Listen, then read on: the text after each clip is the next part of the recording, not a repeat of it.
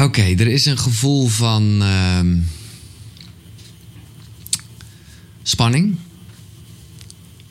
En als ik dat zeg, dan merk ik dat ik een tinteling in mijn borst voel. Een beetje zo in mijn buik.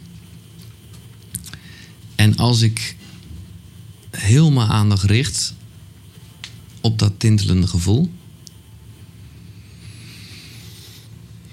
dan merk ik dat het wel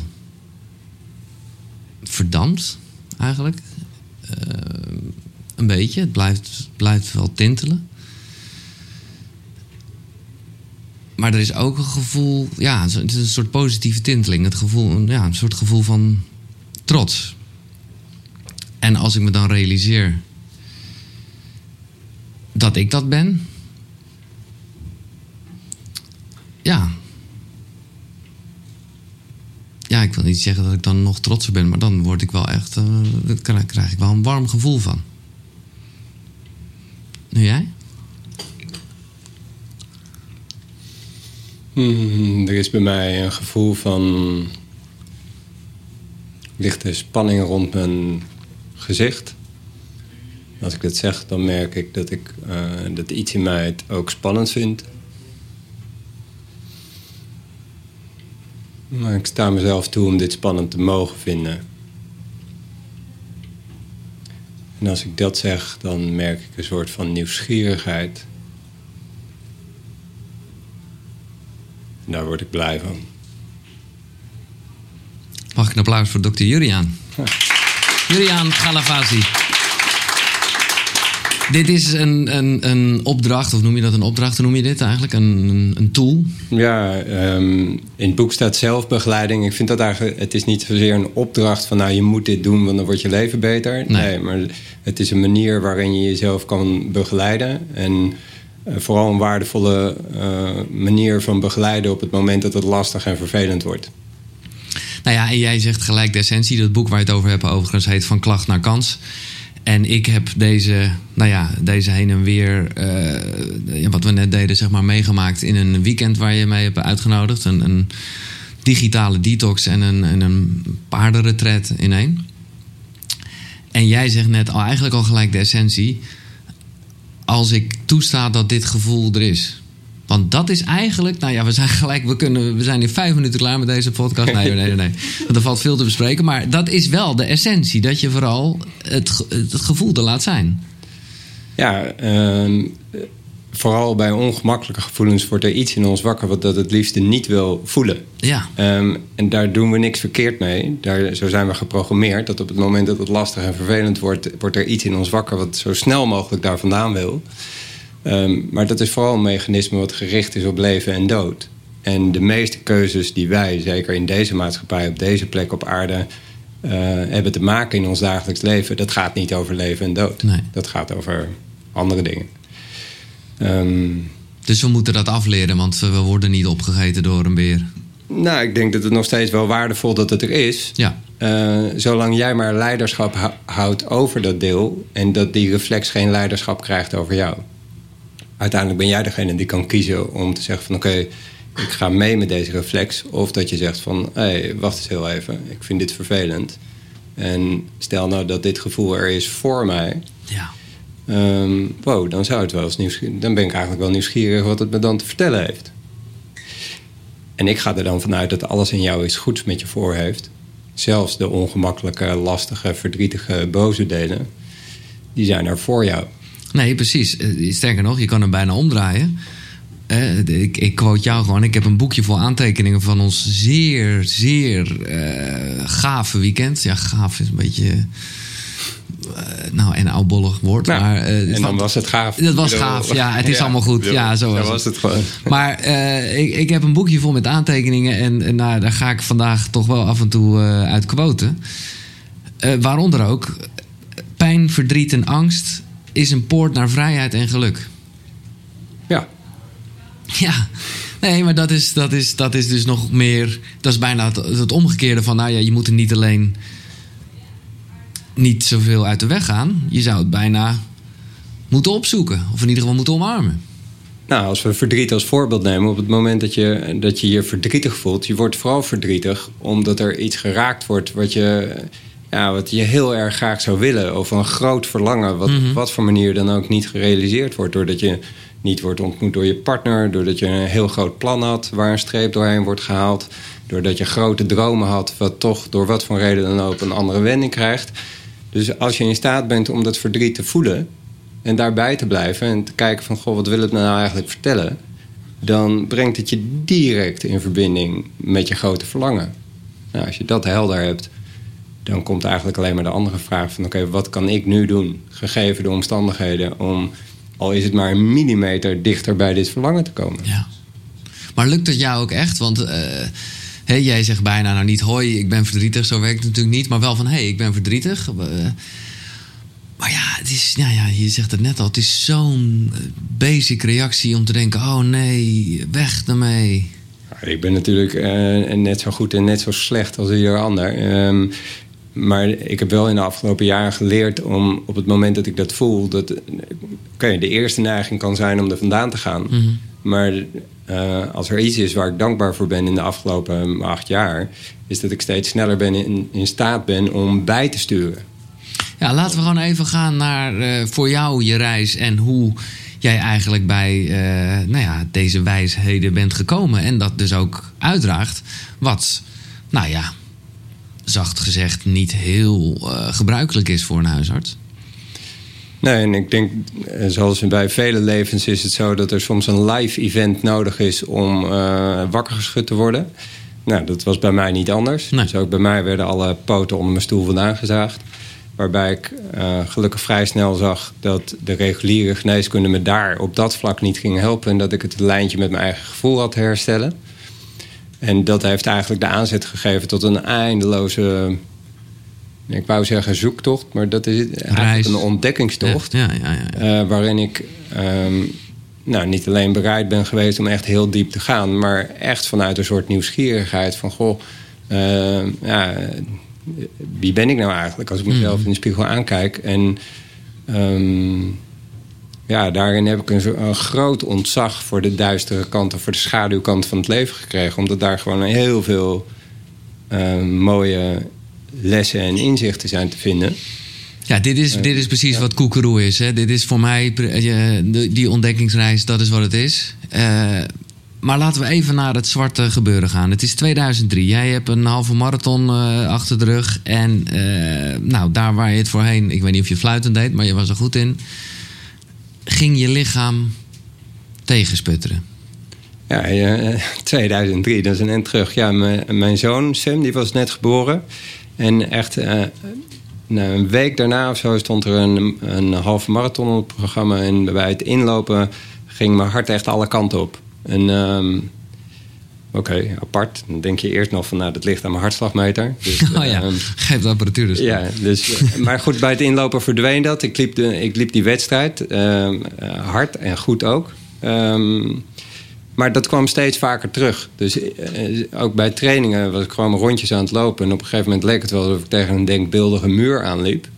En geen idee waar dat vandaan kwam. Nou, uh, op, dat moment stond ik nog helemaal niet uh, met het bewustzijn wat ik nu heb. Dus voor mij moest het ook gefixt worden. Dus ging ik naar de cardioloog en die hebben me super goed geholpen. Um, en na twee ingrepen aan het hart is dat ook verdwenen. Ja, even voor het tijdsbeeld in jouw uh, reis. Op dat moment was jij sport arts of zo? Uh, wat was je? Nee, ik had de academie lichamelijke opvoeding gedaan. Ah, ja. En uh, uiteindelijk um, geneeskunde gaan studeren met het idee om sportarts te worden. Maar ik vond de breedte van het huisartsenvak eigenlijk veel te gaaf om alleen maar okay, sportgeneeskunde was... te doen. Okay. Dus um, heb ik mijn huisartsopleiding gedaan en daarnaast altijd in de sport actief geweest. Dus op een gegeven moment had ik en een sportbureautje en een huisartspraktijk. Ja. En was ik dus toen al heel erg gericht op voeding en beweging, omdat dat voor mij de sleutel was tot uh, nou ja, een gezonde geest en een gezond lichaam.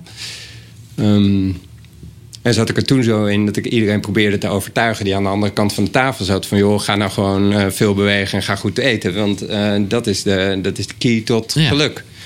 Um, ja, daar ben ik geleidelijk aan wel van afgestapt. Dat, dat ja, het werkt, maar het werkt maar voor 10% van de mensen die echt bereid zijn om de zweep over zichzelf heen te gooien en op pushen doorzetten en volhouden hun doelen te bereiken. Wat jij ook zeker deed, want je, je bent een sportguy, dus wat nou opgeven? Uh, triathlons, uh, nou ja, eigenlijk heb je tien jaar uh, lopen struggelen. Nou, ik denk daarvoor ook al, maar ik heb eindelijk, als ik terugkijk, dan wow, er zijn zoveel signalen geweest waarbij ik eigenlijk had mogen zeggen: Goh, Galavazi, wat mag jij eigenlijk veranderen in jouw leven? Ja. Um, dus daar is veel voor nodig geweest. Uh, totdat ik echt gewoon keihard neergeslagen werd en uh, met een gebroken rug bij skiën, et cetera. Maar um, ja, ik ging natuurlijk, ik wist als geen ander hoe het was om uh, vol te houden en door te zetten. Ja, nou ja, krachtig, maar ook, nou ja, niet altijd het beste. Dan zitten we inmiddels in 2012. En dat was denk ik de donkerste periode. Ja, daar werd echt alles bij mij onder vandaan gezaagd. Dus uh, uit huis gegaan. Um, mijn werk ging niet meer, werk neergelegd. Uh, uit huis gegaan bedoel je weg bij je gezin weg, even? Weg bij het ja, gezin, ja, okay. ja. Nou, waar ga je heen als 38-jarige man? Als je nergens naartoe kan, dan ga je naar je... Je moeder. Ja, precies. Ja. Ik bedoel... ja. ja, toch? Ja. Dus die wist toen nog niet dat dat zes maanden zou gaan duren, maar Allah. Um, Jij zegt specifiek je moeder, niet je vader? Die waren al uit elkaar. Die waren uit elkaar, oké, okay, ja, precies, ja. Dus uh, die heeft me echt super liefdevol opgevangen... waar ik tot op de dag van vandaag dankbaar voor ben. Um, en in dat jaar... Um, ja, ben ik met van alles en alles en iedereen in aanraking gekomen. Dat, ja. uh, dat verschilt van een, uh, iemand die een helende reis deed tot en met gewoon een psycholoog. Is dat, want ik, ik moet zeggen, ik, ik, ben allemaal, ik ben gewoon nieuwsgierig, dat, ja. dat weet je. Uh, Brandon Base? Ja, precies die. Wat is dat? Of wie is dat? nou, Brandon Base, de helende reis, die gaat er. Het is eigenlijk een soort visualisatie en regressie in één. Dat wil zeggen, je je wordt meegenomen in een soort visualisatie waarbij je uh, om een kampvuur zit. En bij dat kampvuur nodig je mensen uit uit jouw leven met wie je nog weer zo'n gesprek zou willen voeren. En dan kan je dus een, een gesprek voeren aan de hand van een situatie in het verleden. Mm-hmm. Um, en kan je woorden uitspreken die je nog niet eerder hebt gezegd, maar wel eigenlijk had willen vertellen. Nou, en in die visualisatie kan je andere mensen dan ook uitnodigen om hun verhaal te doen. En uh, ja, daarmee kan je eigenlijk een soort van oude pijn en oude trauma's... kan je daarmee een andere plek geven in je leven... waardoor het nou, meer inzicht geeft, draaglijker wordt... in ieder geval op een manier dat het niet meer jouw leven beheert. Je herschrijft je eigen geschiedenis een beetje. In ieder geval de manier hoe je daar naar kijkt. Ja, ja zo bedoel ik. Ja. Ja, ja, Wauw. En, uh, en als het uh, te persoonlijk is, dan moet je dat zeker... of dan moet je het dus juist niet zeggen, maar... Uh, wat, wat waren de inzichten dan op dat moment? Nou, daar kan ik heel kort over zijn, want ik kon toen nog geen vijf minuten mijn ogen dicht doen. Nee. Dus, uh, zij bracht me daar naartoe en het was super waardevol wat ze allemaal zei.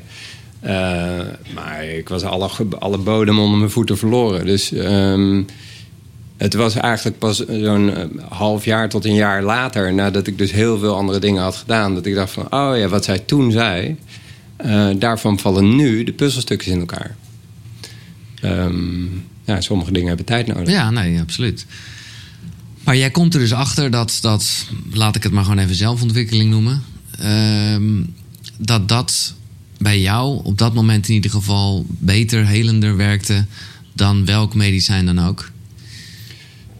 Ja, kijk, als, um, je kan natuurlijk eindeloos sleutelen aan allerlei symptomen. En um, je kan zeg maar je, je huis en de kozijnen en de zolder en alles heel mooi aankleden en in de verf zetten. Maar als het fundament niet klopt, ja, dan is het natuurlijk uh, vechten tegen de bierkaai. Dat gaat niet werken. Um, dat wil niet zeggen dat pillen per definitie slecht zijn. Nee. Maar het is wel waardevol om die andere vraag ook te stellen. Van goh, klopt het eigenlijk, klopt het leven wat ik leid? En de aannames die ik daarin doe, uh, waar langs ik eventueel gelukkig zou kunnen worden, kloppen die eigenlijk wel? De dingen die ik heb aangeleerd gekregen van mijn ouders, van juffen, van meesters, van vrienden, van vriendinnen, familieleden, van de maatschappij.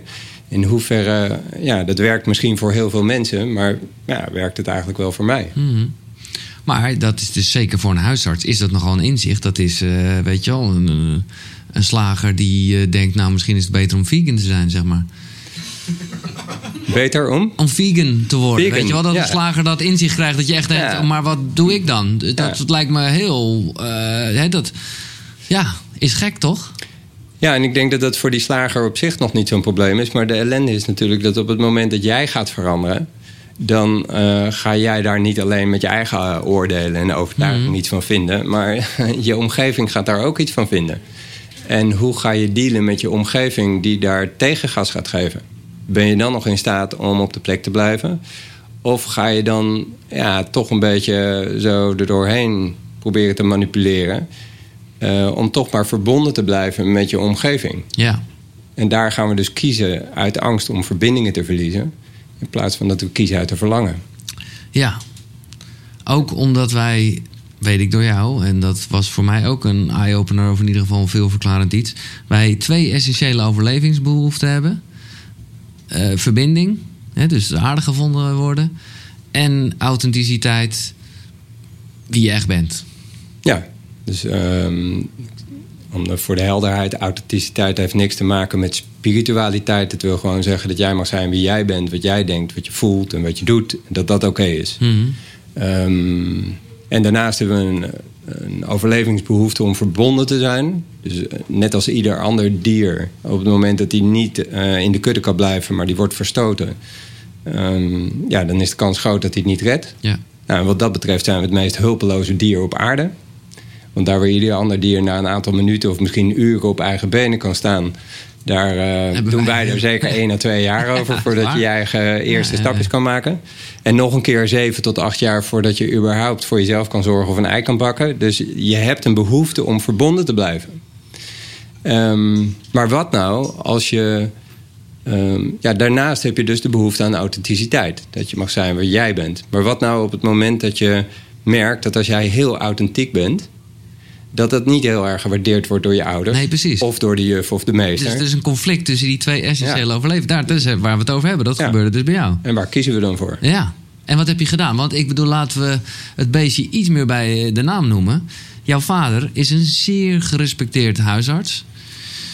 Nou ja, daar zit hem natuurlijk eh, de knelling denk ik. Ja, nou ja, uh, laat ik het zo zeggen. Het was best een uitdaging om met een praktijk met 3000 patiënten... die mijn vader natuurlijk op handen droegen. En hij, uh, hij is de belichaming van een huisarts zoals die misschien wel zou horen te zijn. Dus 24-7 in de klassieke zin. In de klassieke zin van het woord. Um, maar goed, de tijdsgeest verandert, de mensen veranderen. Uh, ik ben veranderd en ja, ik besloot om dat anders te gaan doen. Maar ja. hebben we het hier over hoe, hoe is dit gegaan? Zijn, waren hier avondenlang discussies over? Want je wil toch ook je wil verbinding maken met uh, je vader uh, mm. en jouw nieuwe authenticiteit. Nou, er waren eigenlijk niet zozeer um, echt ellenlange discussies. Ik ben daar wel iemand die altijd geneigd is om eigenlijk gewoon zijn eigen pad te gaan. Um, maar het is wel ja, het is pijnlijk op het moment dat je dan door degene die eigenlijk van wie je misschien het meeste steun zou uh, behoeven, dat je dan merkt dat die niet bij machten is om jou daarin te steunen. Nee. En ik kon daar in het begin heel, uh, nou, nee, niet eens boos, meer verdrietig over zijn. Want ik kon ook altijd wel zien dat hij, van, hij wil niks liever dan dat ik me goed voel. Ja, en dat het goed gaat met zijn zoon. Ik bedoel, hoe arrogant zou het zijn dat hij als vader minder van mij zou houden dan ik van mijn kinderen. Dus hij wil niks anders dan dat het goed met mij gaat. Maar via zijn eigen inzichten en denkbeelden. En ja, mag er dan een meningsverschil zijn? En daar was eigenlijk geen ruimte voor. Het is natuurlijk een heel proces geweest. Maar ik ben wel bereid geweest om dat aan te kijken. En nu zit ik op een plek dat ik hem volledig kan waarderen en respecteren als vader. Um, en dat ik ook gewoon kan zeggen, maar je hebt me ook gekwetst. Hmm. En dat is oké. Okay. Ja. Nee, er staat een mooie, uh, mooie passage hierover in het boek. En ik moet zeggen, door ons weekendje kwam dat af en toe kwam jouw vader te sprake als voorbeeld. Want jij bent gewoon wel iemand die ook veel van zichzelf geeft. Wat heel lekker is als, als ja, wat ben ik, een patiënt of een cliënt, of hoe noem je dat? Uh, een mens, toch? Een mens, nee, ja. maar goed, in ieder geval als iemand die bij jou mee was op de retraite. Nee, maar dat vond ik oprecht heel top. En jij quote ook uh, Stef Bos. Jij gelooft in God, dus jij gaat naar de hemel. En ik geloof in niks, dus we komen elkaar na de dood nooit meer tegen. Iedereen zal het wel kennen. En dan gaat het eh, ook eh, dus in jouw boek heel erg over die uh, spagaat. Um, maar wat ik, ja, ik ben gewoon nieuwsgierig. Hoe, hoe is, wat is de huidige status? Zoals je het net schetst? Ja, ik kan, nou, hij is vorige week nog, toen wij twee jaar getrouwd waren, was hij gewoon bij ons. Ja. Uh, nou ja, gewoon, maar goed, gewoon bij ons. Nee, daar nou ja, daar voelt kijk, ook best wel veel pijn zit daarin dan. Want dat is dus... Nee, maar de- eh, gewoon in de beste zin van het woord. Ja. Dus daar, daar zit geen haat op, daar zit geen nee. op. Ehm, en ehm, mijn verlangen op dit moment is steeds, en dat, dat is zoals het is op dit moment, is dat ik een verdiepende relatie heb met mijn vader Mhm. op een manier die goed en kloppend voelt voor mij. Ja. Dat betekent dat ik nee kan zeggen wanneer ik nee wil zeggen, ook als hij dat lastig vindt. Maar heeft hij, want we gaan het iets breder trekken, want dit is gewoon een beetje ja, de strijd waarin vele mensen, denk ik, zitten die in de gezondheidszorg eh, aanwezig zijn. Is er al een soort van. eh, nou ja, heeft hij al een keer gezegd: ach ja, dat mediteren. Ik hoor daar toch de laatste tijd wel meer collega's over. Ik noem maar even iets. Want het is toch aan de hand? Of, eh, of is dat nu even in mijn bubbel? Ja, wow. ehm, ik, vind dat, ik vind dat super lastig. Eh, waarom? Omdat we in een enorm gefilterde maatschappij leven. Dus eh, ja, de mensen met wie ik omga, die hebben allemaal wel iets met mediteren. En wij Nee, zijn precies. ook niet voor niks bij elkaar gekomen, omdat we toevallig dezelfde interesses hebben. En als je dan dat in de huidige vorm van de media ehm, ontmoet, dan lijkt het net alsof de hele wereld Nee, verandert. dat, dat. Maar op het moment dat ik ehm, ja, eh, gewoon ehm, met andere mensen ehm, een discussie voer... of eh, gewoon in gesprek ben met andere artsen of met andere mensen... eh, gewoon naar het dagelijks leven... wow, dan verbaas ik me wel eens over... ja, hoe zeg ik dat netjes?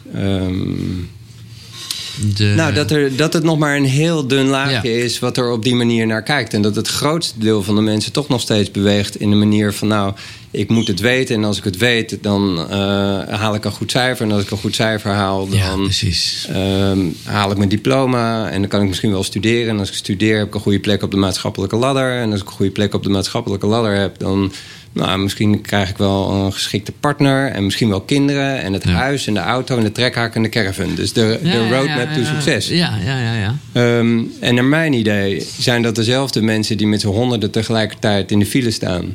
Of eh, met z'n honderden tegelijkertijd op het perron. ja. Eh, rennend voor hun trein uit de angst dat ze hem zullen missen. Want anders, eh, ja, anders wat. En ehm, ja, als dit dus de, de roadmap is waar we de laatste decennia in beland zijn. En zoveel mensen zijn niet uitgekomen op de plek waar ze daadwerkelijk zouden willen zijn. Ja, volgens mij klopt deze strategie Nee. dan niet. Maar des te mooier zou het zijn als ook jouw vader, zeg maar, nu iemand in de praktijk krijgt en jouw eh, vraag stelt, namelijk: wat denk je dat je lichaam wilde zeggen met deze kwaal? Ja, en eh, ieder die daartoe bereid is, is eh, winst. En niet, niet zozeer omdat ik nou gelijk wil krijgen of dat het werkt, maar vooral omdat het winst is voor die persoon. Omdat Ja. die de relatie tussen hem en hemzelf, tussen haar en haarzelf, ja, naar een mildere en liefdevollere plek brengt. Waarvan, ja, waarvanuit hij 100% zichzelf kan zijn. En jij bent het grootste cadeau voor de wereld en voor mij op het moment dat jij 100% Giel bent. Eh, fijn als het 80 is, fijn als het 7, Maar het 90% liefst, ja. is, gaaf als het 95% is. Maar dat is nog steeds geen 100.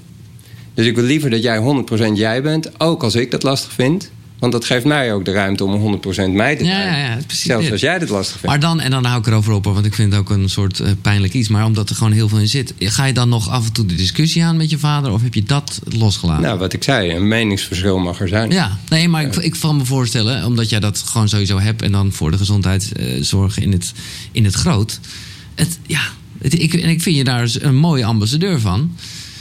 Schud al die huisartsen door elkaar en zeg, eh, hou eens Wow, op maar, met het. eh, Ja, maar daar gaan. Daar, weet je, de scheidslijn is flinterdun, waarbij, ehm, ja. waarbij de verbinding over kan gaan naar gelijk willen krijgen en Ja, overtuigen. en come on, weet je, ik heb niet de waarheid. Eh, het is Nee. ook niet de waarheid die ik verkondig. Het is iets waar ik in geloof. Degenen die daarop aan willen sluiten, die zijn welkom. En ehm, ook de dokters, therapeuten, verpleegkundigen die daar op een andere manier naar kijken, die komen nog steeds vanuit de allerbeste plek. Sowieso. Nee, Ja. dat het goed bedoeld is, laat ik. eh, dat, dat, het is goed dat je dat nog even benoemt.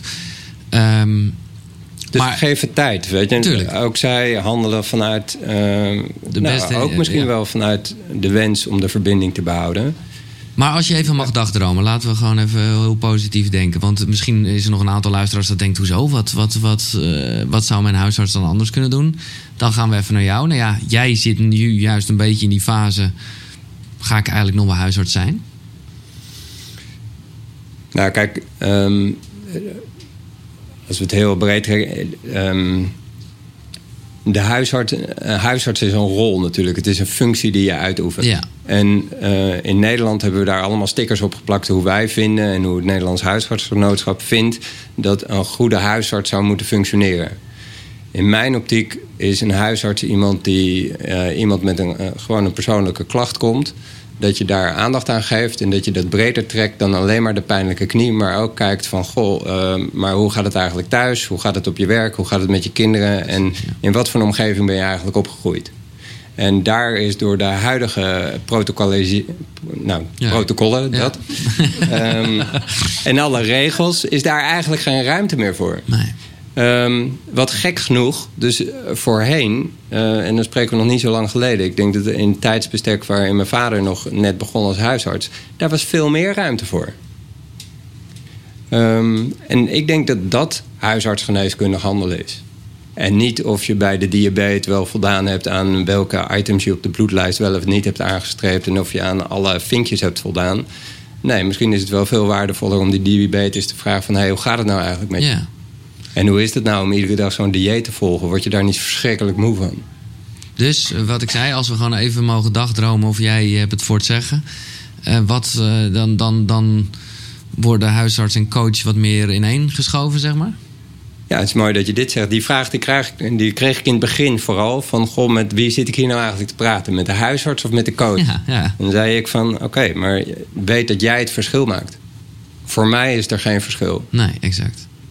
Nou ja, daarmee zeg je het al. Ja, dat, dat ja, een, een... Dan is het dus waardevol, denk ik, dat uh, binnen de huisartsopleiding, maar sowieso binnen de geneeskundige opleiding, um, dat het net als voor ieder ander heel waardevol is om aan persoonlijke ontwikkeling te doen. Met je, je weet pas wat er aan de andere kant van de tafel gebeurt op het moment dat je het zelf ook hebt doorgemaakt. Ja, dat heb jij dus zeker doorgemaakt. En dat vind ik echt waanzinnig van je. Want je bent gewoon een nieuwsgierige gast. We noemden al eventjes die, die, die Brandon Base healing. Um, ik weet dat jij uh, Fishing Quest hebt gedaan. Ja. Leg even uit wat het is en hoe, het is hoe je het hebt ervaren. Ja, een Fishing Quest komt eigenlijk uit de Indiaanse cultuur... waarbij uh, een, een jongeman op het moment dat hij op een kruispunt van zijn leven staat... van jongen naar man, alleen de natuur in wordt gestuurd... en dan komt hij daarna komt hij weer als man komt hij terug. En um, de kern bestaat er eigenlijk uit dat je vier dagen vier nachten alleen op een plek in de natuur bent. Uh, met alleen een matje, een zeiltje en water en that's it. Um, nou, dan duurt een nacht best lang, kan ik je vertellen. Maar. Um, Want het is ook niet, je moet echt daarop blijven. Het is niet de bedoeling dat je als een soort jager in het bos gaat. Uh, nee, je blijft rond die plek. Ja. Uh, nou, zo groot als deze ruimte ongeveer. Okay.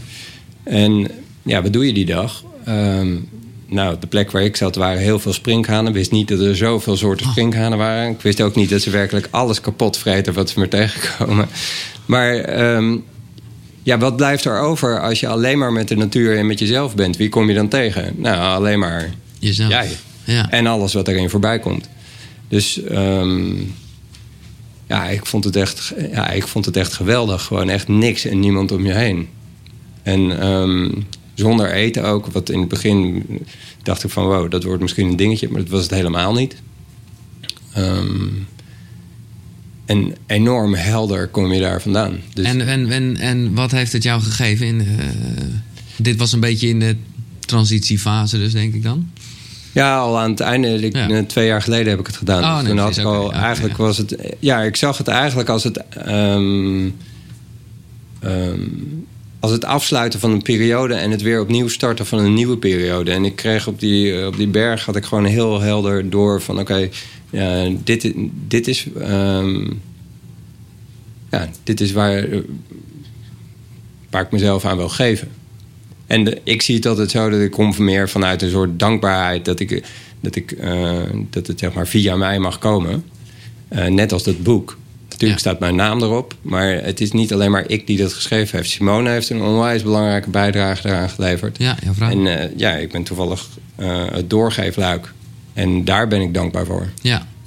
Nee, dat is iets wat jij heel hoog. Uh, nou, dat is gewoon jouw essentiële waarde. Dankbaar, nederig en compassie voor mezelf, medemens en de natuur. Ja. En uh, nou ja, wij hebben ook wel wat persoonlijke gesprekken gehad. En ook gewoon een beetje over zakelijk dingen en zo. En dat vond ik echt heel mooi dat je ook gewoon vertelde dat je klussen waar je echt gewoon uh, geld mee had kunnen verdienen. Toch dacht van nee, maar dit voelt niet aan dit. Dus we schieten het af. Ja, dat is, en daar ben ik ook nog steeds wel uh, zoekend in. Maar de, hoe meer helder ik heb van... oké, dit is het pad wat ik wil lopen... Ja, dan kunnen er heel veel verleidingen voorbij komen. Maar als ik dat pad heel helder heb... dan kan ik ook tegen iets wat heel gaaf lijkt gewoon nee zeggen. Ja. Nog even door met dat, dat vind ik gewoon gaaf. Niet dat dat ook maar weer aan zich een soort verslaving moet zijn. Maar al die dingen uh, met zelfontwikkeling, dat blijft een soort never-ending uh, reis. Uh, en zo ga jij iets doen. Ja, ik ben zo benieuwd hoe het gaat zijn. Een dark retreat.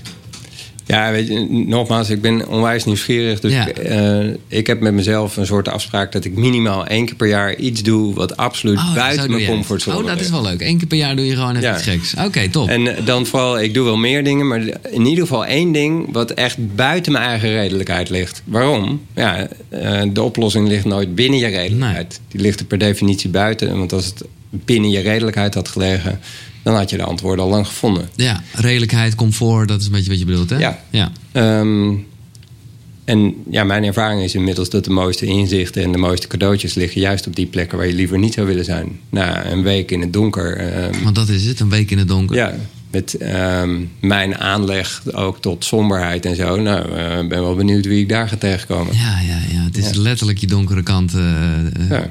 Ja, ja. Wat heb je nog meer? Want deze dingen wist ik dan toevallig. Maar wat heb je allemaal nog meer gedaan in het verleden... waar je wel of niet een positieve gedachte bij hebt nu? Ehm, ja, ik kan het zo gek niet bedenken. Eh, Je hebt het allemaal wel, of dan zelfs... Ja, nee, oké. Ja, het zijn allemaal puzzelstukjes. En eigenlijk daar waar in de geneeskunde, reguliere geneeskunde, vaak eigenlijk een beetje terughoudend wordt gekeken naar shoppen, Ja, ben ik in dit geval echt een groot voorstander van shoppen. Ga zoveel mogelijk doen, eh, want ni- eh, ehm, niks is waar en alles is waardevol. ja, ja, ja heel mooi. Maar heb je soms eh, op het punt gestaan... als er iemand tegenover jou aan tafel zat met een probleem... eh, om te zeggen, nou, weet je, jij zou eens ayahuasca moeten gebruiken? Wat op zich, als mijn huisarts dat zegt, vind ik hem wel echt cool. maar ja, Nou, kijk, eh, er zijn, eh, ook ik heb daar wel mee geëxperimenteerd, geëxperimenteerd, maar het is altijd een persoonlijk advies. Dus ik ga nooit zeggen van, nou, jij moet dit doen, Nee. want dat is de oplossing. Ehm, maar er zijn gewoon verschillende wegen die naar Rome leiden. En eh, net als dat de ene therapeut voor de ene persoon heel goed kan werken en voor de ander eh, totaal niet, en die kan juist met een ander weer veel beter door de deur, zo geldt dat met allerlei vormen van therapie. Of dat nou haptotherapie is of psychologie of wel of niet een pil. Het blijft maatwerk. En zolang, ehm, zolang ik mezelf open in eh, ja, met open ogen in de spiegel aan kan kijken... en iedere keer weer die grens kan bewaken, ook voor mezelf... van oké, dit is iets voor mij en deze persoon kan ik beter Ja. doorsturen naar iemand anders.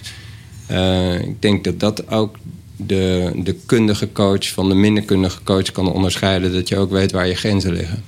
En dus custom made. Dus je nooit kan zeggen, dus geen pillen of dus dat. Dat verschilt per persoon en per situatie. Ja. Nee, daarom ben ik eigenlijk ook wars van protocollen. Omdat het, eh, ja, je probeert iedereen in een hokje te stoppen. Maar en natuurlijk, we zijn in heel veel opzichten allemaal verschillend. En in andere opzichten zijn we weer allemaal heel erg gelijk. Met dezelfde angsten, dezelfde verlangens.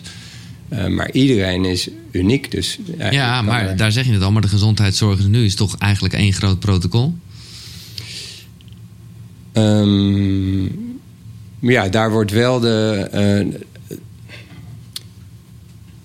waarom twijfel ik hier nou? Ehm, nou, eh, het schijnende in de gezondheidszorg vind ik nog steeds dat het daar komt vanuit de allerbeste plek. Want ze willen op een zo goed mogelijke zorg verlenen, mogelijke manier zorg verlenen.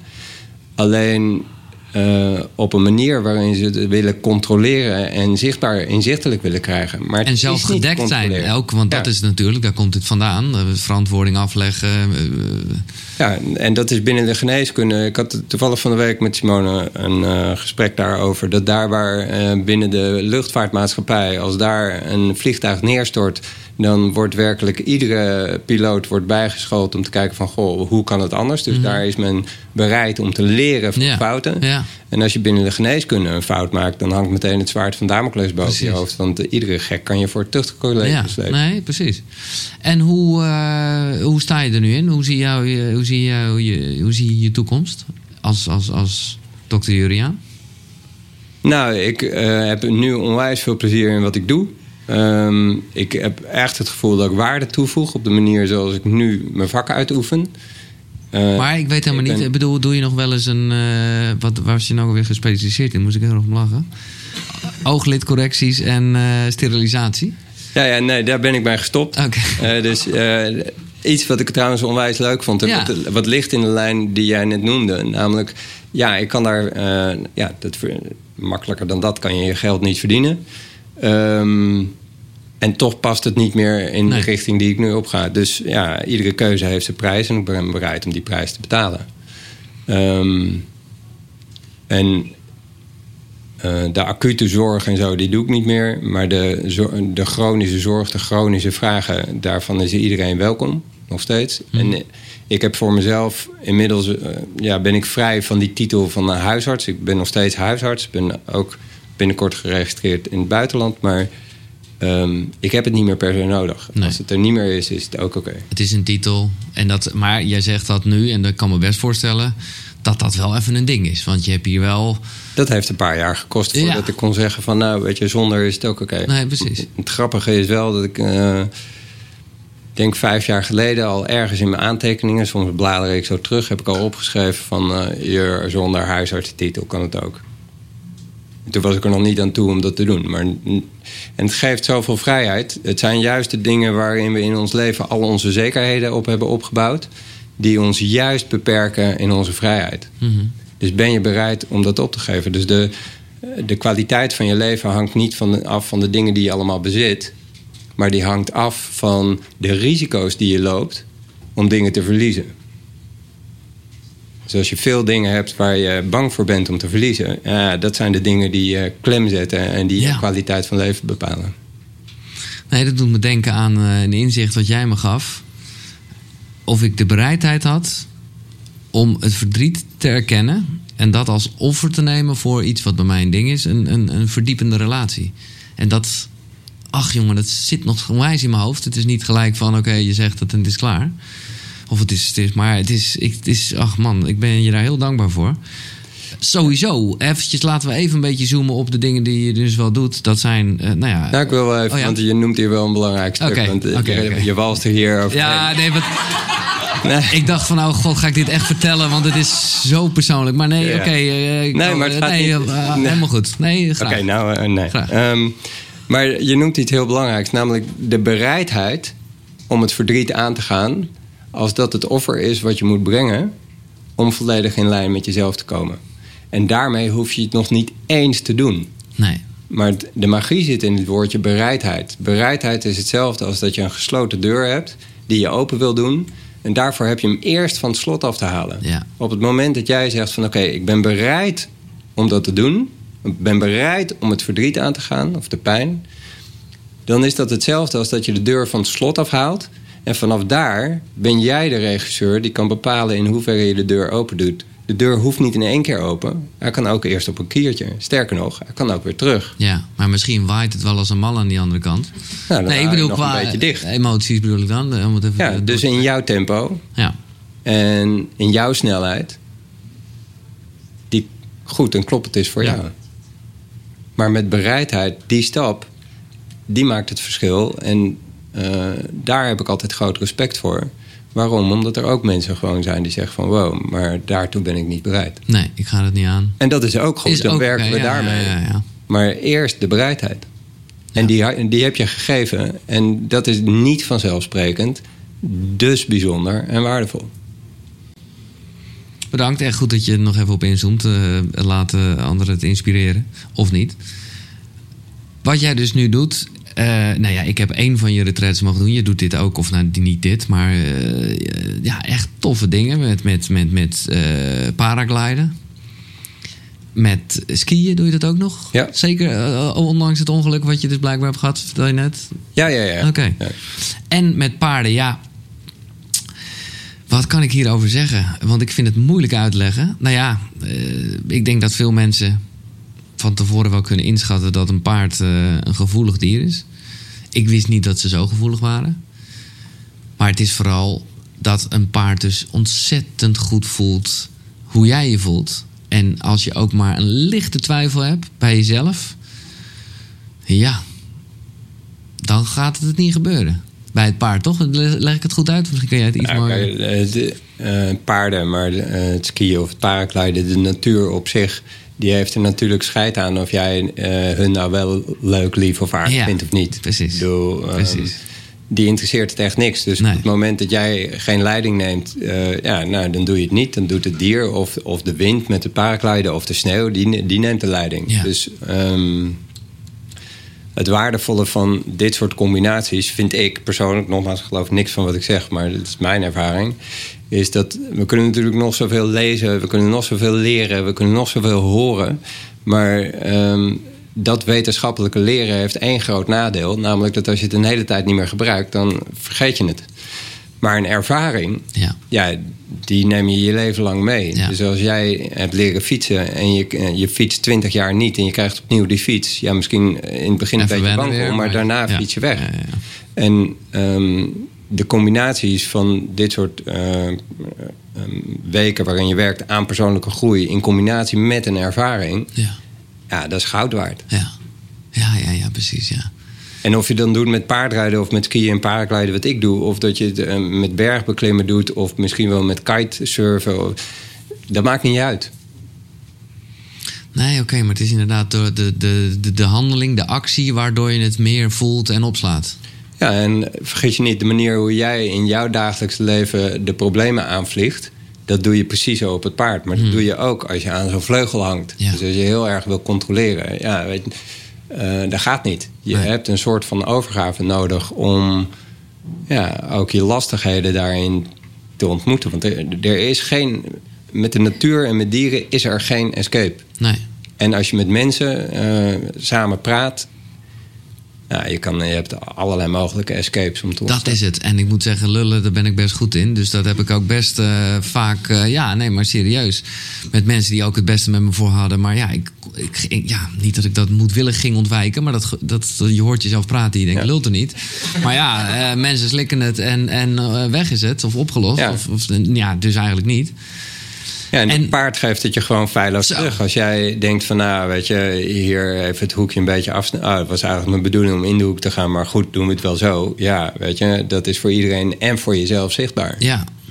Nou ja, en ook heel erg dat als je iets één keer toestaat... of één keer onduidelijk bent geweest over iets... als jij het hebt over zijn hoekje... je, je- ja, hoe moet iemand anders dan snappen... Wat je, dat je de volgende keer anders wil, weet je? Ja.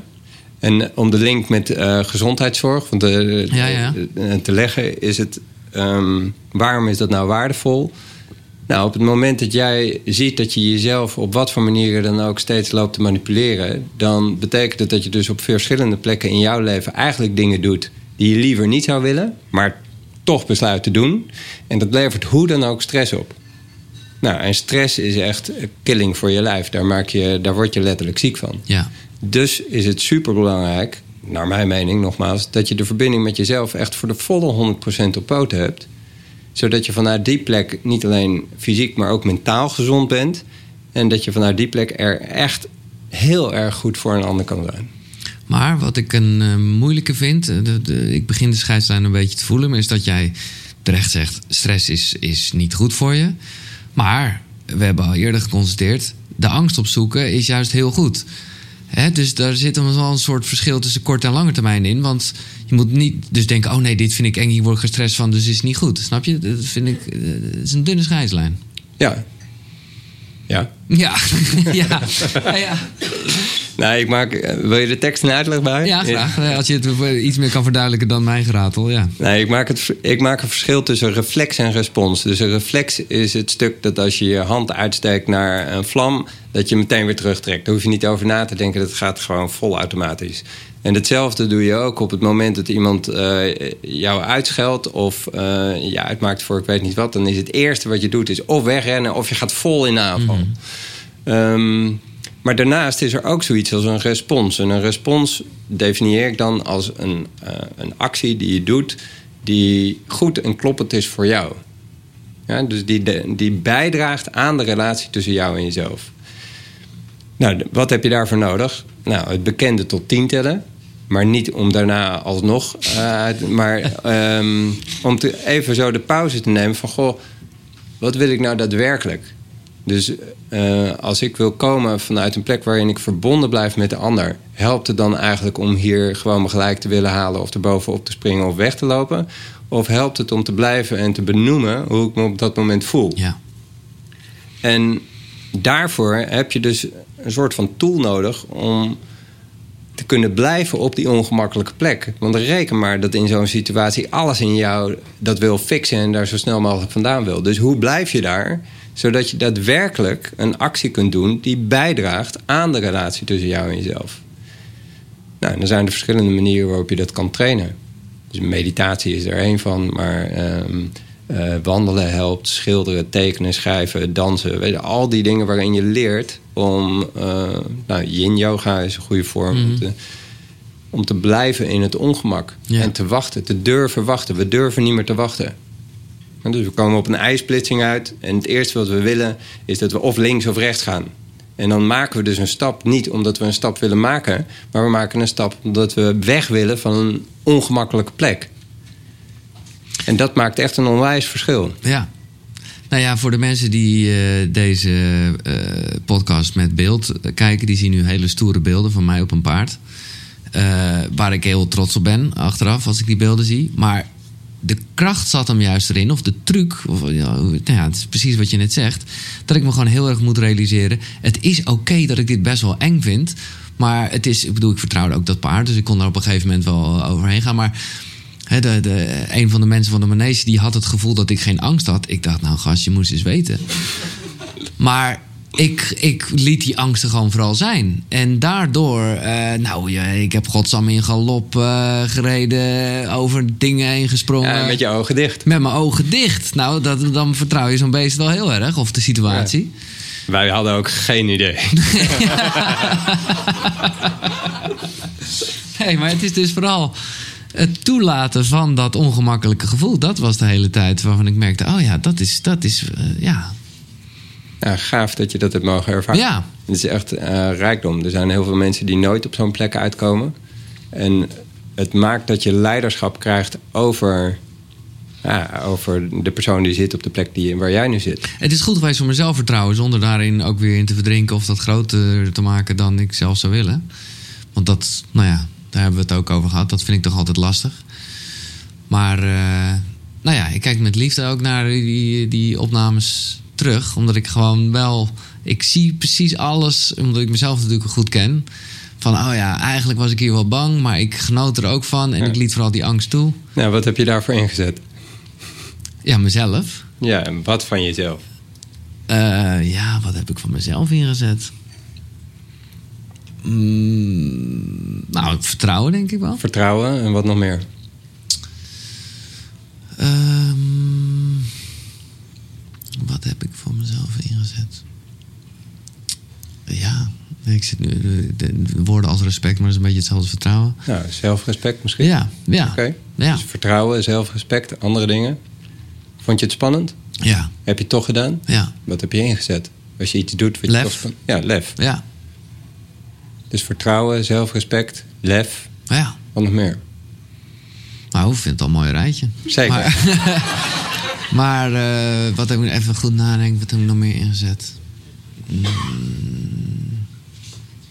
Nou ja, toch ook wel. Ik blijf dat. Ik, uh, ja, ook wel liefde. Niet eens zozeer alleen voor mij, maar voor gewoon. voor alles. Ja, liefde. Dus uh, ik vertrouwen, zelfrespect, liefde, Ja, lef. ja, Was je nieuwsgierig? ja. Ja. Nou, hoe zou je een man noemen die eh, nou, in staat is om eh, zijn lef te tonen, maar ook zelfrespect en liefde te tonen en vertrouwen te hebben?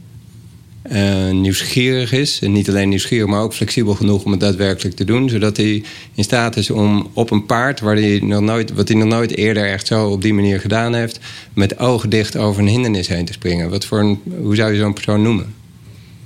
Nou, vind ik wel een goede gast. Ja, nou, Ja, nee, wie, wie heeft het gedaan? nee, ja, echt. Ja, nee, eh, bedankt. Ja, Dus ja, wie heeft het gedaan? ja, ik heb dat gedaan. Dus wat ben je? Ja, ja, maar ja, ga ik nou echt zeggen dat ik een goede gast ben? Nee, maar dit is... Ja, nou, Ja. applaus heb Ja, ik toch veel, hè? Ja, ja. Ja, ja, ja, Maar dit is... Dit is dank voor je kwetsbaarheid. Maar dit is hoe we omgaan met onze eigen successen. Ja, En daarmee, daarmee killen we onze eigen zelfliefde. ja, true. Ik zit er inderdaad ook weer echt om mij eens in te houden. Maar ja, ja nee, oké, je hebt helemaal gelijk. En dat, dat is eigenlijk waar ik voor sta. Van, Ja. oké, hoe dat is de enige plek waar ik vandaan kom. Om te kijken van, oké, hoe kan ik de verbinding tussen iemand en zichzelf... zodanig naar een ander plan toe brengen... dat hij daadwerkelijk kan gaan doen wat goed en kloppend is voor hem of haar. Zodat die persoon op de best mogelijke manier... zijn kostbaarheid volledig tot expressie kan brengen. Daar wordt de wereld alleen maar beter van. Ja, absoluut waar. Ik ga even nog kijken wat ik allemaal voor... Het zijn een beetje random zinnen... eh, die ik dus in het boekje heb opgeschreven. Nou ja, waar, jij zal ze wel begrijpen. Ehm, Echt de enige die iets snapt wat is. nee, nee. Nee, maar het zijn mooie... Ja, het voelt nu misschien als tegeltjeswijsheden... maar dit vind ik echt, jongen... Dit vind ik onwijs een goeie. Geef geen aandacht aan de frustratie... maar aan het verlangen. Punt. Ja, het is ook. Ik, weet, ik, ik denk dat hij heel erg eh, voor zichzelf spreekt. Nou, deze eh, is ook wel een eye-opener. Die kan je misschien wel ietsjes eh, verduidelijken. Dat, dat je eigenlijk geneigd bent om te denken dat als je alles snel doet, dat je meer tijd hebt. Ja, dat is natuurlijk de red race waarin we beland zijn de, de laatste halve eeuw. Ehm, waarin we. ehm, ja, het- is triest en raar tegelijkertijd, maar ehm, we zijn continu aan het rennen en aan het vliegen in de hoop dat we ergens weer wat meer rust kunnen vergaren. Dus het bedrijf moet niet kleiner, nee, het moet groter. Want als het groter wordt, dan, eh, dan, verdien ik meer en heb ik zo meteen meer rust, tijd en ruimte voor mijn gezin of voor mijn kinderen. Ehm, dus we zijn maar aan het jagen, zoek naar rust. En dan ben je op een gegeven moment ben je op vakantie en dan heb je rust. En dan zit je op die lichtstoel en dan weet je van gekkigheid niet wat je moet doen. Dus dan ga je maar voetballen of je pakt je laptop. En eh, om op zoek te gaan naar misschien wel weer een moment van rust. Dus Ja. we zijn een soort, soort kat die zijn eigen staart achterna rent. Ehm, terwijl de oplossing, naar mijn idee, is nog steeds... als je een probleem tegenkomt, niet het gaspedaal intrappen... eh, maar echt vol op de rem. Wachten, tien stappen achteruit, niks doen. En nou, dan ontvouwt het zich van daaruit vanzelf wat de kloppende stap is. En ja, door te vertragen win je tijd. Dat is hem, hè? Ja. Als je vertraagt, heb je meer tijd. Het is een mindfuck, jongen, van heb ik jou daar. Maar het is Ja. gewoon zo ontzettend waar. De- en dat was om op de Vision Quest nog even terug te Ja. komen. Die laatste nacht had ik afgesproken van... oké, dat was ook een beetje een soort van opdracht... van nou, blijf dan de hele nacht wakker. Oké, eh, maar ja, ik was al zo moe. Ik dacht van nou, eh, laat maar. Ik leg gewoon mijn, mijn slaapzak neer... en ik kijk wel wat er gebeurt. Maar ik kon gewoon niet slapen. En ik zag die sterren zo langs de, langs de hemelrand... en langs het gebergte zo verdwijnen. En... eh, dus ik kon een beetje weten hoe laat het was. Maar ja, toeval wilde dat ik anders lag dan dat ik normaal lag. Dus het was, eh, het was helemaal niet de tijd dat ik dacht dat het was. Dus het was een onwijs gevecht met mezelf. Dat ik dacht van, jezus, wanneer houdt het nou op? Want ik ben er nou wel een beetje klaar mee. Totdat ik op een gegeven moment dacht van... joh, joh maar dit heeft, dit heeft echt helemaal geen zin. Want wat je ook doet... het wordt waarschijnlijk, hoop ik... gewoon op een gegeven moment vanzelf wel weer licht. En dat had voor mij ook zo'n inzicht gegeven... dat heel vaak willen we per se iets doen. Maar als je niks doet, Ja. Dan lost het zich ook vanzelf op. Dus ehm, ja, leren niks doen. We zijn het niet meer gewend. Nee. Want, eh, er zijn zoveel verleidingen. Als het, eh, als het niet 24-7 voeding is, of je werk, of misschien sociale contacten, dan is er altijd nog wel Netflix of de mobiele telefoon. Dus we gaan scrollend door het leven. Ehm, maar echt niks doen. Maar ja, kunnen we niet meer. Nee. Nee, dat was dus een onderdeel ook ervan. De, hè, om eventjes je telefoon eh, nou ja, drie dagen niet te gebruiken. Ik werd daar van tevoren heel erg onrustig van. Uiteindelijk, ik ging ook allemaal... Ik heb heel veel mensen gemaild met jouw telefoonnummer. Oh, Omdat ik, echt, omdat ik echt dacht van... Ja, dat ik ook echt wel een waanzin vond. Doordat ik later dacht, ja, hoe sneu. Maar dat je toch denkt, ja, er zal maar wat zijn, er zal maar wat zijn. Nou, ik heb heel veel eh, appjes gekregen. Nee, van, dat- oh? Totaal niet. Want mensen gingen ook daarna vragen: ja, wat hadden we dan moeten zeggen? Ja, ik zeg, ja, weet ik veel. Gewoon als er iets leuks gebeurd was, of weet ik veel. eh, nou ja. ik weet, maar dat was dus van tevoren eigenlijk een soort paniek. En achteraf, nou ja, ik, de eerlijkheid gebied te zeggen dat je wel al best wel snel er weer inglijdt. Hmm. Maar ik nou ja, ben er iets meer bewust van dat het toch echt een apparaat is wat. eh, nou, dat het een apparaat is eigenlijk vooral. In plaats van mijn leven. Dat je al niks hoeft in één keer. Al leg Nee. je maar één keer eerder weg dan dat je normaal zou doen. Dat is al winst. Ja. Welke eh, zou ik er nog wel... Ja, ik, zou- ik, wil, ik zou gewoon mijn hele boekje met mensen willen delen. Of mensen kunnen ook vooral jouw boek lezen. Daar staat het allemaal in. Van klacht naar kans. Deze is echt eh, ook wel echt goed, vind ik. Ontsla mensen van de plicht iets van je te vinden. Ja. Ehm, we kunnen zo graag willen dat iemand ons respecteert of dat iemand eh, eerlijk tegen je is. Ehm, wat heel logisch is als je een liefdevolle relatie hebt of een relatie binnen je werk. Of, eh, eh, natuurlijk wil je daar erkend, gewaardeerd en geliefd worden. Eh, gewaardeerd worden voor de persoon die je bent. Maar de belangrijke vraag daarnaast is eigenlijk: respecteer jij de ander eigenlijk wel? voor de volle 100% die hij of zij is? Nou, dan is het antwoord meestal nee. Ehm, en de laag daaronder is, als jij graag wil dat iemand jou respecteert, respecteer jij jezelf eigenlijk wel voor de volle 100% die jij bent? Of probeer je nog steeds je eigen leegtes daar te vullen eh, met de aandacht en de liefde van iemand anders? Begrijpelijk, maar wel een on- ongelooflijk kwetsbare plek. Want je hebt, ja, die ander die heeft nooit eh, altijd de mogelijkheid om dat te doen. Als die überhaupt, eh, überhaupt al weet waar al jouw gaten of leegtes zitten en hoe diep die zijn. Dus ehm, ja, wanneer worden we volwassen en wanneer ontsla je de ander van de plicht om jou te erkennen en te waarderen? Op het moment dat je in staat bent om de ander te ontslaan van die plicht, dan geef je jezelf de vrijheid om eh, te mogen zijn wie jij bent. En je geeft de ander ook de vrijheid om te kunnen zijn wie hij of zij is. Ehm, en dat op het moment dat iemand je dus niet erkent, niet waardeert, je niet ziet in je beste intentie, dat je dan zegt van oké, dat is balen, maar eh, oké, dan doe ik het zelf. Ja, ik wil net zeggen, je geeft hooguit, maar dat is dus wel positief. Jezelf de verplichting om jezelf het belangrijkste te vinden. Ja, en daar mag je voor kiezen. Dus ehm, ja, we, we, we hebben één groot goed gekregen wat voor heel veel vrijheid zorgt, maar ook voor heel veel ellende. En dat is ehm, de mogelijkheid om te kiezen. De vraag is waar je voor kiest. Ja, En je betaalt altijd een prijs. En we zijn dus vaak geneigd om een keuze te maken die het beste is. Een keuze te maken die het meeste oplevert. Maar op lastige plekken in ons leven is het super waardevol om het 180 graden om te draaien en te kijken van hmm, welke prijs ben ik eigenlijk bereid om te, beta- om te betalen. ja. Wat levert het me op? Wat kost het me? Ja, vooral wat kost het me? Want je, je komt niet ongeschonden uit de strijd die het Nooit. leven heet. Nee. Ja, dus je, de, je loopt hoe dan ook littekens op. En de vraag is welke littekens je wel en welke je niet op wil lopen. En, ik ken het antwoord, maar ik stel toch de vraag: moet je dan kiezen met je hoofd of met je hart? Nou, Giel, eens kijken of je hebt opgelet. Nee, nou. eh, Wil je dat ik het vertel? Nee, nee, het antwoord is gewoon lekker. Het is echt zo'n zo'n zo'n flauw eh, dat je erin trapt. Namelijk eh, alle twee, gewoon met je hoofd en je hart. Ja. En dus je.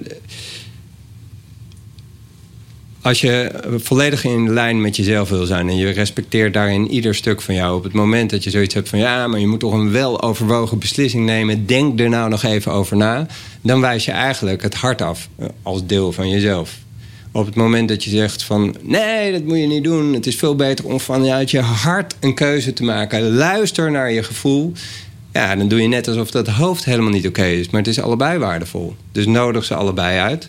Leg je hoofd op de... Nou, niet letterlijk Maar nodig je hoofd uit met al zijn of haar gedachten van... Goh, hoe kijkt mijn hoofd hier eigenlijk naar?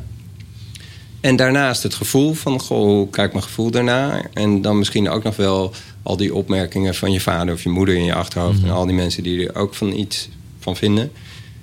En dan kijken of je tot een gedeelde mening kan komen. En de ene keer is dat het hoofd. En de andere keer is dat meer misschien het hart. Of, maar jouw denken heeft ook iets moois.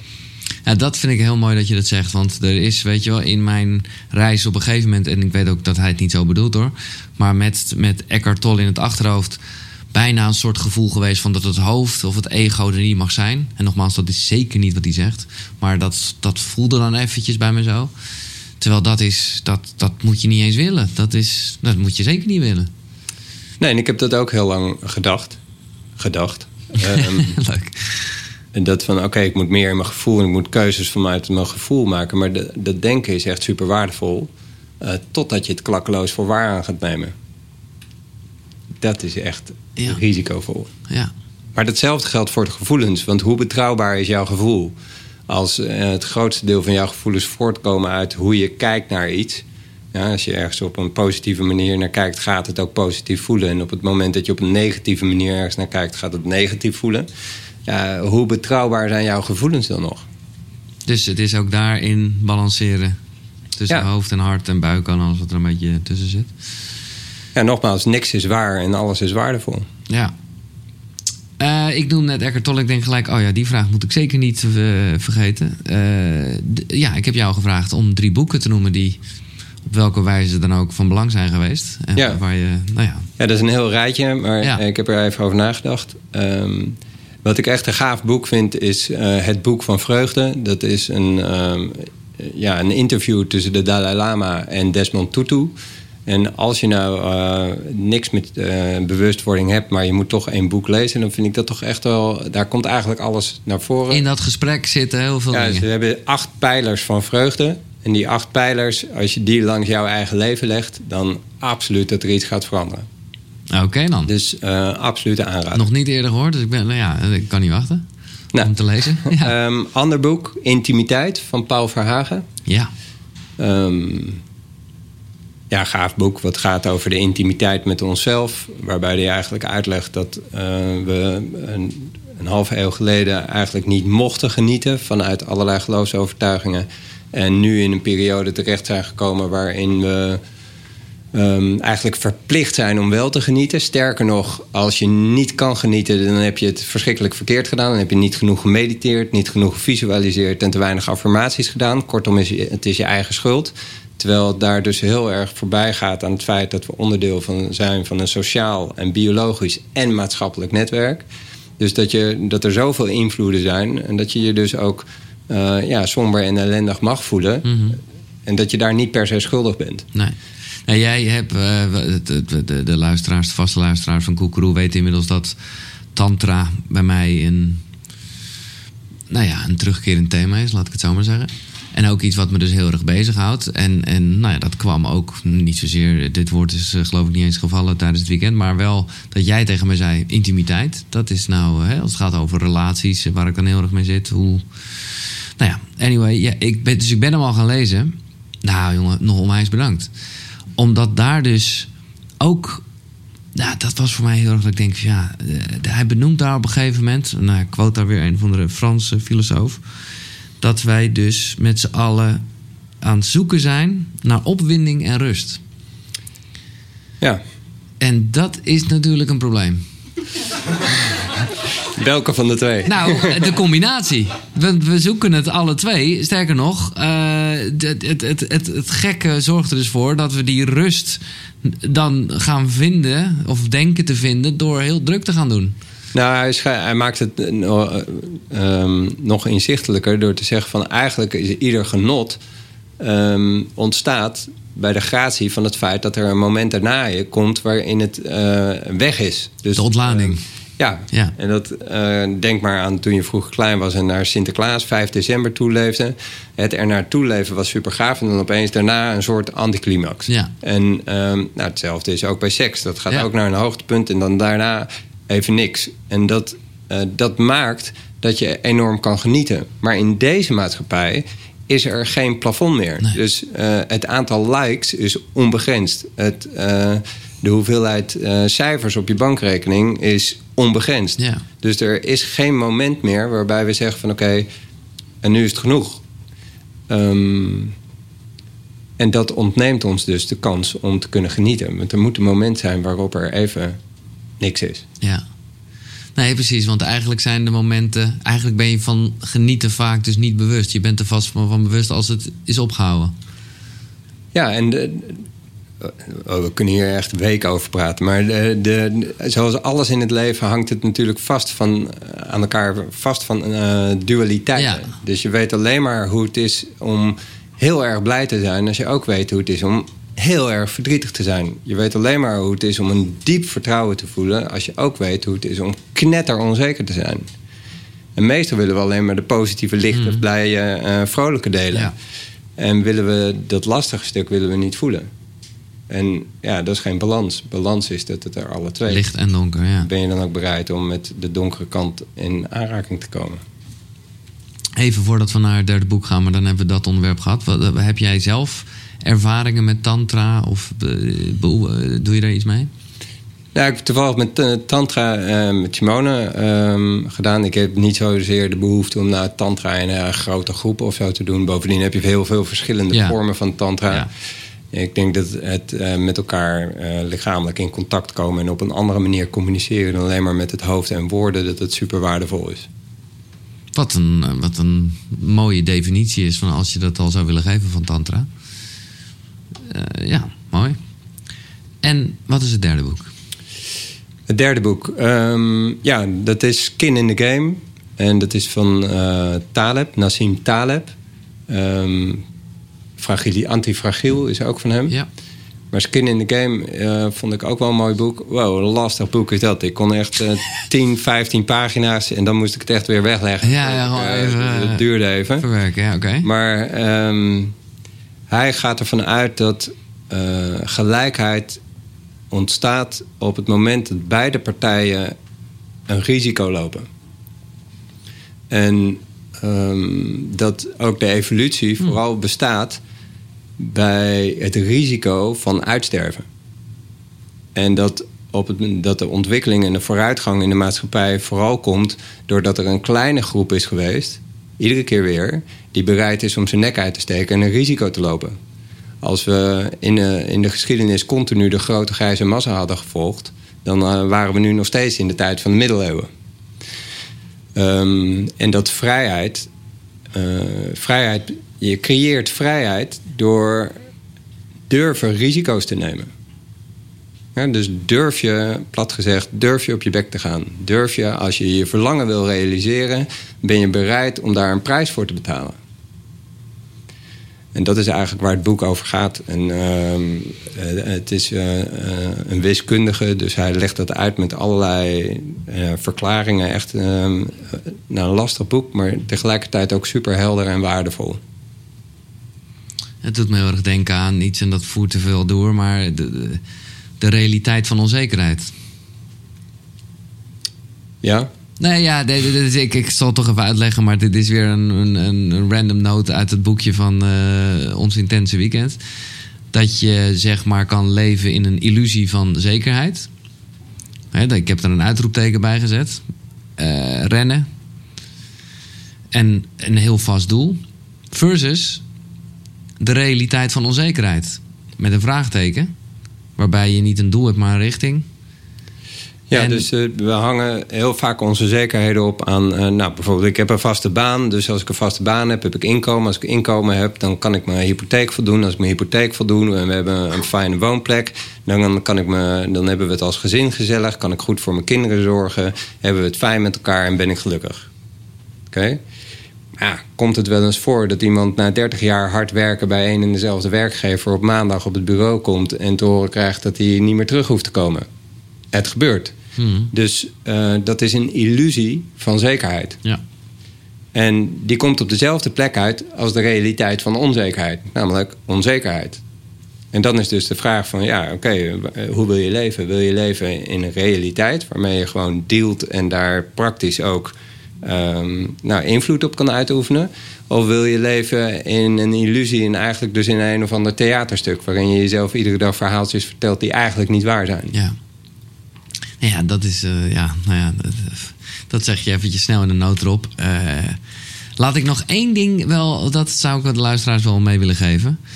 Omdat ik denk, tenminste als ik het jou weer zeggen, dat, je, dat heel veel mensen de Romeinse spirit van krijgen. En denken, oh ja, precies, ik ga, eh, ik ga mijn leven aanpakken. eh, ja. En dan komen de escapes. Wil je ze erbij pakken uit je boekje? Want ik heb er een ding in gezet. Of weet je ze echt uit je hoofd? Nee, ik, eh, soms vergeet ik er wel eens eentje, Ah, maar nee, ik weet het uit mijn hoofd. De acht escapes. Ja, negen zijn het er inmiddels. Oh, het zijn er negen Ja, inmiddels, ja. Ja, precies, oké. Maar wat wil je dat ik doe? Dat Nou, ik je vertel? Of, eh, Ja, want het is gewoon, dit is gewoon... ja, Als dit helemaal in je hoofd zet... gaat je leven veranderen. Ja. Ja, absoluut. Nou, dan komen ze. Oké. Goed. ehm, ja, de eerste escape. We gebruiken hem allemaal en dat is ja maar. Dus eh, iemand vertelt jou iets, geeft je nieuw inzicht... en jij zegt van ja, maar. Oké, daarmee zeg je eigenlijk van ja, ik heb je gehoord... maar ik doe het toch op mijn manier. En daarmee blijf je staan op de plek waar je staat... en neem je plaats in de wachtkamer van je eigen leven. En dat is de ja maar. Daarnaast eh, moeten... En die staat niet in het rijtje volgens mij. Maar moeten. ehm, ja, we kunnen heel vaak zeggen van ja, ik moet mijn werk nog even afmaken. Of ik moet dit mailtje nog even sturen. Of ik moet de was nog even opruimen. En daarmee zeg je eigenlijk alsof een grotere macht voor jou bepaalt wat je wel of niet moet doen. Ja. Eh, maar dat is niet zo. Je kiest ervoor. Je kiest ervoor om dat mailtje nog te sturen. Je kiest ervoor om eh, eerst je kinderen nog aandacht te geven. Je kiest ervoor om die was nog even te doen. En op het moment dat jij zegt van oké, ik kies ervoor om dit te doen, creëer je dus ook de ruimte om te zeggen van nou, ik kies ervoor om het niet te doen. En dan sta jij meteen weer aan het roer en dus ook aan het roer van jouw eigen leven. Een andere escape is ehm, nou, gevoel. Dus eh, op het moment dat iets lastig wordt, dan gaan we ons gevoel inzetten. Ehm, dat je zegt van ja, ik had, eh, ik had, je, ik had gisteren eigenlijk wel eh, tegen mijn baas willen vertellen dat. Maar het moment voelde niet goed. dat is natuurlijk bullshit. Je hebt gewoon het moment niet gecreëerd. Klaar. En het broertje daarvan is schuldgevoel. En schuldgevoel is de ideale escape. Want daarmee doe je net als vroeger wanneer je je zonde vertelde aan eh, de dominee. Dan kan je op je rug slaan. En als je, je rug hebt, eh, op je rug hebt geslagen en je hebt boete gedaan... dan heb je je straatje schoongeveegd en kan je het gewoon opnieuw herhalen. Het heeft nog een andere laag schuldgevoel... want het leidt enorm de aandacht af over de beslissing die je hebt genomen. Dus als je, eh, een reëel voorbeeld, gewoon vanuit mijn eigen leven... waarbij ik niet naar een hardloopwedstrijd van mijn zoon ben gegaan... en dat ik achteraf zei van, joh, omdat hij dat niet leuk vond... En dan zeg ik van wow, daar, voel, ik me schuldig over. Dan gaat opeens de aandacht gaat dus weg van de beslissing die ik heb genomen naar mijn schuldgevoel. In plaats van dat ik zeg van joh, ik heb daar gekozen voor iets anders. Ik heb andere prioriteiten genomen. En uh, ik zie nu in dat ik misschien een verkeerde keuze heb gemaakt. En de volgende keer zal ik daar op een andere manier naar kijken. Schuldgevoel. Dan hebben we nog soms Um, soms is het natuurlijk een prachtige escape, want um, ja, je wil altijd op tijd komen. En kijk dan toch, soms doe ik het ook. en um, super gaaf dat je het soms doet. En proberen is de andere escape, is daar weer een zusje van. En dat we zeggen van, ja, maar ik heb het toch geprobeerd. En nou, een voorbeeld wat vaak voorbij kan komen is dat je misschien in je app contact met iemand zegt: Ik probeer je morgen te bellen. En daarmee creëer je eigenlijk al de ruimte en de mogelijkheid dat je het gewoon niet gaat doen. En in plaats van dat je zegt: Ik, ik bel je morgen. En dat het 24 uur later is. En dat je tot de conclusie komt dat je niet gebeld hebt. En dat je tegen die persoon zegt: van joh, ik heb je niet gebeld, bent vergeten. Of er waren andere prioriteiten. Maar morgen bel ik je opnieuw. En dat je het misschien weer niet doet. Maar dat je gewoon gaat staan voor uh, ja, je eigen acties. En meer. Het grootste deel wat niet werkt in ons leven komt doordat we ons niet aan onze eigen afspraken houden. Dus soms en proberen. En natuurlijk is het gaaf dat je het soms doet. En ook dat je het soms probeert. Dat is, uh, dat is dubbel goed. Um, maar de praktische uitkomst daarvan is, is dat het op sommige momenten gewoon niet gebeurt. En daar betaal je een prijs voor. Wat hebben we dan nog meer? Alles dan. Uh, de alles dan valkuil. Als mijn kinderen later groot zijn, dan ga ik wel voor mezelf zorgen.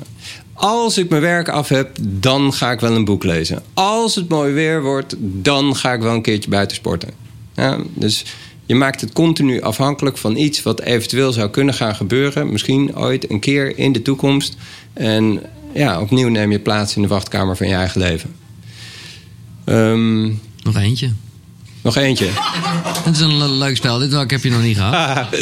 nou, eentje die daar volgens mij niet in staat, dacht ik. Moeten staat er volgens mij wel in. Een andere is de waarom-vraag. Oh nee, die staat er. Nee, de waarom-vraag lijkt een beetje op als dan. Maar we kunnen ons eindeloos verliezen in de waarom-vraag. Om te willen snappen waarom we doen wat we doen. Dus we gaan eindeloos proberen te graven om te kijken van... oké, waarom doe ik dit nou? Waarom doe ik dit nou? En dat is super waardevol. Waarom? Want zolang je het antwoord nog niet weet... kan je blijven doen wat je doet. Want als je het antwoord ooit misschien een keer hebt... dan wordt je leven heel erg anders. Dus je hebt er baat bij om het antwoord op de waarom-vraag niet te vinden wil niet zeggen dat de waarom-vraag niet waardevol is. Super waardevol om daar inzicht in te krijgen. Maar je hebt het antwoord op de waarom-vraag niet nodig nee. om te kunnen gaan veranderen. Nou, mag jij mij helpen? Welke had ik nog. Uh... Even kijken of ik dit cryptisch kan doen. nee, maar het is echt eentje die veel mensen gebruiken. Um, omdat oh, wat iets niet is. Ja. ja. Oh, je weet het al gelijk. Ja, ja.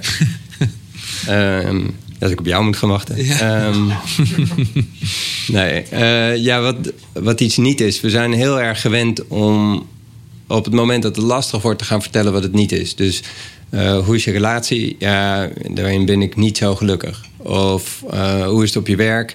Ja, ik heb het daar niet zo naar mijn zin. Of hoe was het feestje? Ja, dat was eigenlijk niet zo leuk. En wat is de winst daarvan?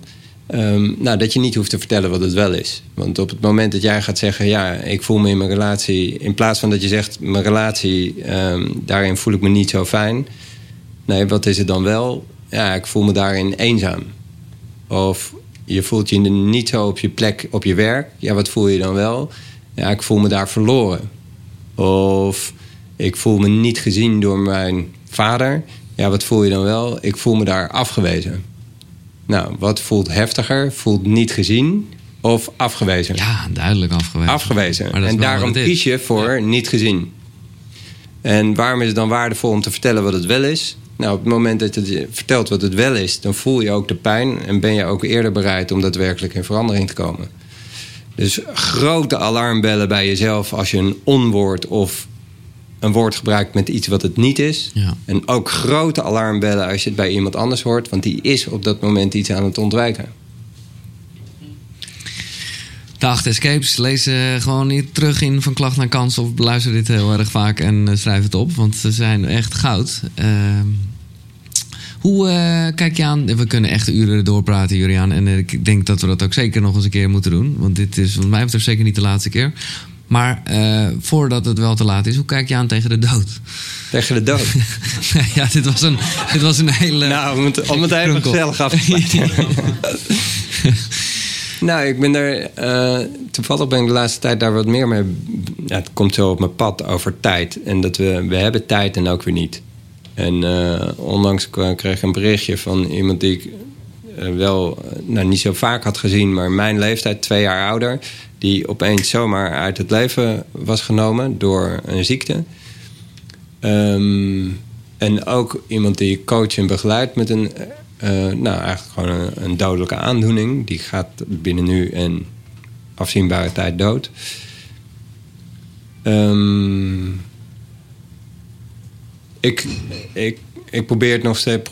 Ik, ik kijk ernaar alsof het. Uh, nou, het is een onderdeel van het leven. Het hoort erbij. En stel nou, nogmaals, geloof niks van wat ik zeg, maar stel nou dat de dood eigenlijk gewoon een soort portaal is naar een plek die misschien wel beter is dan hier. Uh, geen idee. Um, dan denk ik bij mezelf van wow, stel dat dat nou zou zijn. En ik ga door die poort van de dood heen en ik ben daar en het is daar veel fijner. Dan had ik misschien wel gedacht, jezus, heb ik daar zo lang uitgehangen? Ja, misschien is het wel... Dus Weet je, come on. Het is ook gewoon het is een, een verandering van het concept. En wij hebben de mogelijkheid om daar eh, mee te spelen hoe we dat willen benaderen en hoe we daarnaar willen kijken. En dan heb jij de keuze om te kijken hoe, vanuit welk perspectief je dat wil aanvliegen. En wat daadwerkelijk bijdraagt aan de relatie tussen jou en jezelf. En als je dan angst hebt voor de dood, nou, sta je jezelf maar toe om het angstig te vinden. Op dat, zodra je jezelf dat toestaat, ben je weer volledig in lijn met jezelf.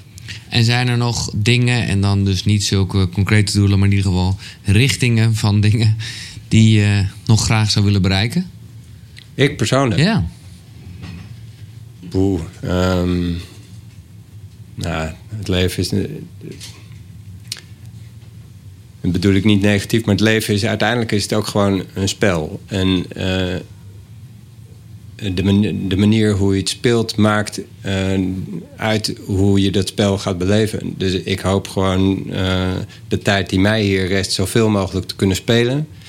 Ehm, en daarin mijn waarde zoveel mogelijk toe te voegen aan de wereld om mij heen. En op dit moment is dat ehm, nou, om mensen zoveel mogelijk te bevrijden vanuit hun geautomatiseerde gedachtenpatronen, uh, conditioneringen en lichamen.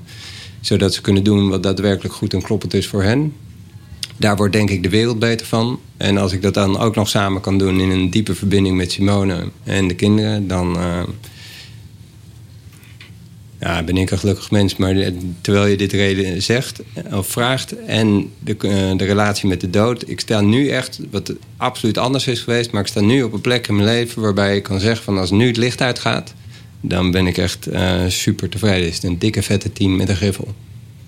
Nou, dat is toch top. Ja. Dat is echt mooi. Dus dat, uh, daar wil ik een applaus voor. Applaus voor Julian Galavasi. Ontzettend bedankt voor je eerlijkheid. En uh, ja, uh, ja, bedankt dat je in mijn ja, leven bent gekomen. Je bent ja. echt een toffe gozer. Nou, ja, maar zoals ik je heb leren kennen in die drie dagen... echt uh, om je lachen, je eerlijkheid, je bereidheid... je lef, je durf. je bent gewoon een gaaf mens. Ja, wat lief. Dat, dat, ja, vind ik moeilijk te ontvangen, maar dank u. Nou, begin we gewoon een klein beetje van te blozen als je dat zo zegt. Wat een mooi mens is hij ook, dokter Juriaan. En zijn boek is nu te winnen. Tenzij je dit over heel veel maanden luistert. Dan is er ook wel een andere winactie. Dat is namelijk altijd via dezelfde website. www.koekeroe, oftewel kukuru.nl slash win. Dit was deel 1. Er is ook nog een deel 2. Uh, ruim 20 minuten vragen van de koekeroekies. Er zitten goede dingen tussen, dus check dat. En anders graag tot de volgende. Zonnegroet. Hoi.